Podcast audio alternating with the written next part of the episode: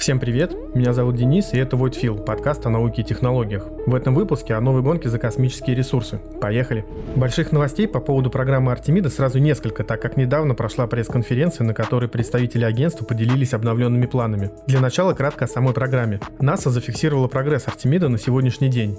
Сверхтяжелые ракеты-носители СЛС и космический аппарат Орион практически готовы к своему первому пуску. Космический аппарат завершен полностью, в то время как первая ступень ракеты-носителя с установленными на ней четырьмя двигателями двигателями проходят заключительную серию испытаний, кульминацией которых станет огневое испытание текущей осенью. Первая беспилотная миссия по облету Луны Артемис-1 запланирована на 2021 год, а вторая облетная миссия уже с экипажем, но пока еще без посадки, Артемис-2, на начало 2023. В 2024 году миссия Артемис-3 станет возвращением человечества на поверхность Луны с высадкой на ее южном полюсе. Помимо этого, НАСА обнародовала ошеломляющий бюджет программы. Несмотря на то, что агентство находится в муках очередного финансового кризиса, требование администрации президента высадиться на Луне в 2024 году никуда не делось. В этой связи совершенно неудивительно, что агентство объявило стоимость программы в буквально космические 28 миллиардов долларов на ближайшие 5 лет. Немало шума наделало соглашение Артемида, в рамках которого НАСА предлагает регламентировать освоение Луны. Очень многих возмутил сам факт того, что одно агентство решило взять на себя роль системообразующего. Одним из наиболее интересных, на мой взгляд, предложений является создание единого технологического стандарта. При этом всем партнерам предлагается использовать открытые международные стандарты и совместно разрабатывать новые, когда это необходимо. Помимо этого предлагается разработать и ввести систему регистрации космических аппаратов для упрощения взаимодействия с объектами.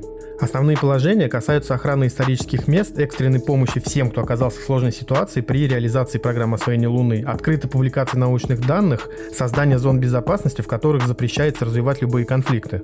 Казалось бы, правильный и логичный шаг, но само американское агентство ведет себя довольно своеобразно.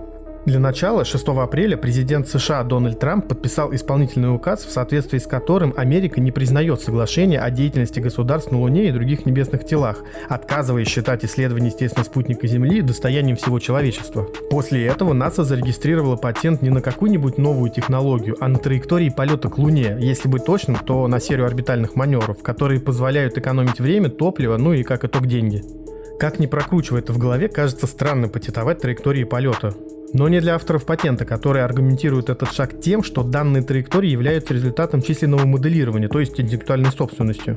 С одной стороны, американцы называют этот патент лишь маркером, который устанавливает первенство в получении конкретного результата. С другой стороны, нет никаких проблем с тем, чтобы отследить траекторию полета того или иного космического аппарата, поэтому вряд ли у какого-либо агентства получится сделать это, скажем так, втихую. При этом вполне вероятно, что окажется дешевле заплатить за использование запатентованной траектории, сэкономив на топливе. Таким образом, подобная практика вполне может стать в итоге повсеместной, а НАСА все-таки будет зарабатывать на стремлении других стран изучать и осваивать Луну, что со стороны выглядит максимально странно. Но и на этом лунная эпопея не заканчивается. Возможность добычи ресурсов в космосе уже давно захватила воображение ученых, инженеров и целых корпораций. НАСА все больше полагается на государственно-частную модель взаимодействия в космосе, при которой оно больше не берет на себя все расходы по разработке и эксплуатации миссий, а вместо этого заключает контракты на оказание услуг с частными космическими компаниями. Агентство предлагает им собирать породы на Луне и затем передавать ему исключительные права на обладание ими. Подключаться к борьбе за ресурсы решили и китайцы. Так, одна из китайских частных компаний по перспективной добыче космических ресурсов Origin Space собирается запустить первого космического добывающего робота уже в ноябре.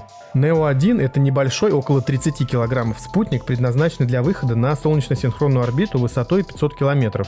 Он не будет заниматься реальной добычей полезных ископаемых. Цель состоит в том, чтобы проверить и продемонстрировать множество функций, таких как орбитальное маневрирование, имитация захвата малых небесных тел, идентификация космического аппарата и управление им. Другая китайская миссия, получившая прозвище «Маленький Хаббл», должна быть запущена в 2021 году. Этот оптический телескоп предназначен для наблюдения и мониторинга околоземных астероидов. Origin Space отмечает, что определение подходящих целей является первым шагом на пути к использованию космических ресурсов.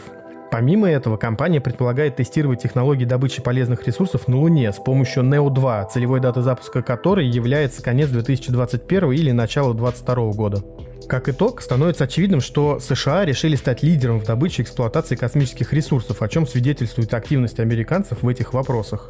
Вот вам и отказ от исполнения соглашения о деятельности государств на Луне и других небесных телах, навязывание нового соглашения, регламентирующего освоение Луны и даже патентование траектории перелета к Луне.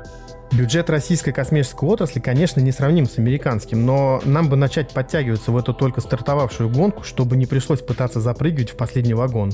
Друзья, подписывайтесь на канал, оценивайте выпуск, делитесь им и проходите по ссылкам в описании. Вот Фил — это подкаст о науке и технологиях, как они есть. Спасибо, что были с нами, услышимся.